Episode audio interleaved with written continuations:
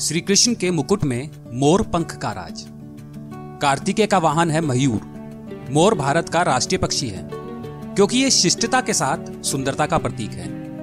मोर के मोर पंख को श्री गोपाल ने अपने मुकुट पर सुशोभित किया है। मोर के विषय में मान्यता है कि यह पक्षी जहाँ भी रहता है, उस स्थान को बुरी शक्तियों तथा प्रतिकूल चीज़ों से बचाकर रखता है। इसी वजह से लोग अपने घरों में मोरपंख रखते हैं। प्राचीन काल में ऋषि महर्षि मोरपंख की कलम बनाकर धार्मिक ग्रंथों तथा पुराणों आदि की रचना करते थे। यह पक्षी जितना राष्ट्रीय महत्व रखता है, उतना ही धार्मिक महत्व भी रखता है। मोर मुकुट के ज़रिए श्री कृष्ण ये संदेश देते हैं कि जीवन में भी वैसे ही रंग हैं जैसे मोर के पंख में हैं। कभी बहुत गहरे रंग होते हैं, यानी दुख और मुसीबत होती है तो कभी एकदम हल्के रंग, यानी सुख और समृद्धि होती है। आप सभी के अंतर्मन में बैठे हुए परमात्मा को मैं प्रणाम करता हूँ। दोस्तों, स्वागत है आपका कथा दर्शन में। अगर अभी तक आपने हमारे चैनल को सब्सक्राइब नहीं करा है तो सबसे पहले आप हमारे चैनल को सब्सक्राइब करें। आइए जानते हैं कैसे मोर पंख श्री कृष्ण के मुकुट का हिस्सा बना।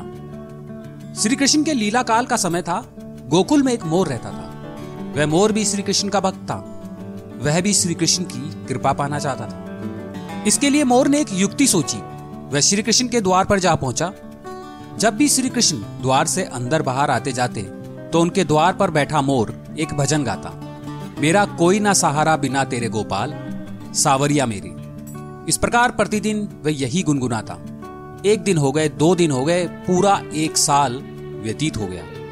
परंतु मधुसूदन ने उसकी एक ना सुनी। एक दिन दुखी होकर मोर रोने लगा।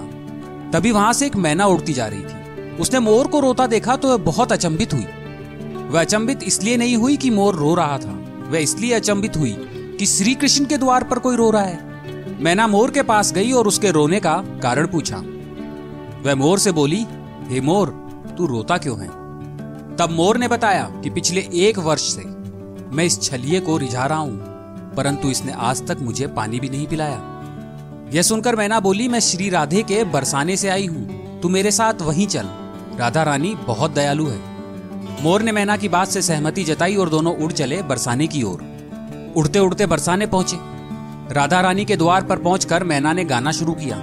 श्री राधे श्री राधे, बरसाने वाली राधे। परंतु मोर तो बरसाने में आकर भी यही दोहरा रहा था। मेरा ना कोई सहारा बिना तेरे। गोपाल, सावरिया मेरे। माँ बाप सावरिया मेरे। जब राधा जी ने यह सुना तो दौड़ी चली आई और प्रेम से मोर को गले लगा लिया। और मोर से पूछा, तू कहाँ से आया है? तब मोर बोला, जय हो राधा रानी की। आज तक सुना था, तुम करुणा में हो। आज देख भी लिया।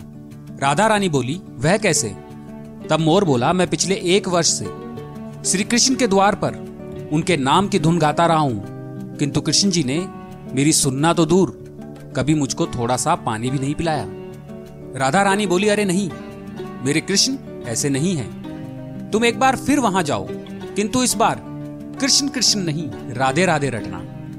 मोर ने राधे की बात मानी और लौटकर गोकुल धाम वापस आ गया और फिर से कृष्ण के द्वार पर पहुँचा और इस बार रटने लगा, जय राधे जय राधे जय राधे।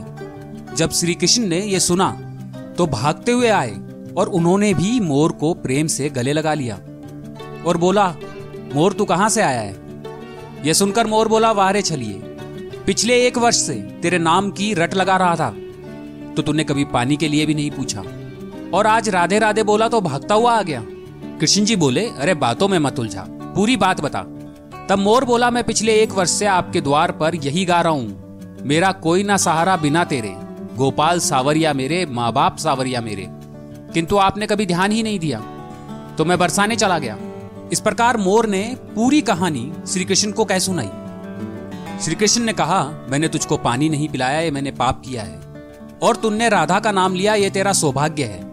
इसलिए मैं तुझको वरदान देता हूँ कि जब तक ये सृष्टि रहेगी, तेरा पंख सदैव मेरे सीस पर विराजमान होगा, और जो भी भक्त राधा का नाम लेगा, वो सदा मेरे सीस पर रहेगा। इस संबंध में एक कथा और प्रचलित है। ऐसा कहते हैं कि राधा रानी के महलों में मोर थे, और वे उन्हें नचाया करती थी। जब वे ताल ठोकती तो मोर भी मस्त होकर राधा रानी के इशारे पर नाचने लग जाते। एक बार मोर मस्त होकर नाच रहे थे। कृष्ण भी वहाँ आ गए और नाचने लगे। तभी मोर का एक पंख गिर गया। तो श्याम सुंदर ने झट से उसे उठाया और राधा रानी की कृपा समझकर उसे अपने शीश पर धारण कर लिया। श्री कृष्ण के भक्तों को, प्रेमियों को, यदि श्री कृष्ण का सानिध्य चाहिए तो प्रेम से कहिए, जय राधे जय राधे जय राधे। अगर आपको ये कहानी अच्छी लगी तो आप इसे लाइक कीजिए, अपने दोस्तों और अपने परिवार के साथ शेयर कीजिए, कमेंट करके हमें बताइए। और हाँ सबसे अंतिम और ज़रूरी बात, हमारे चैनल को अभी सब्सक्राइब करें। ऐसे रोचक प्रसंग आपको आगे भी सुनने को मिलते रहेंगे।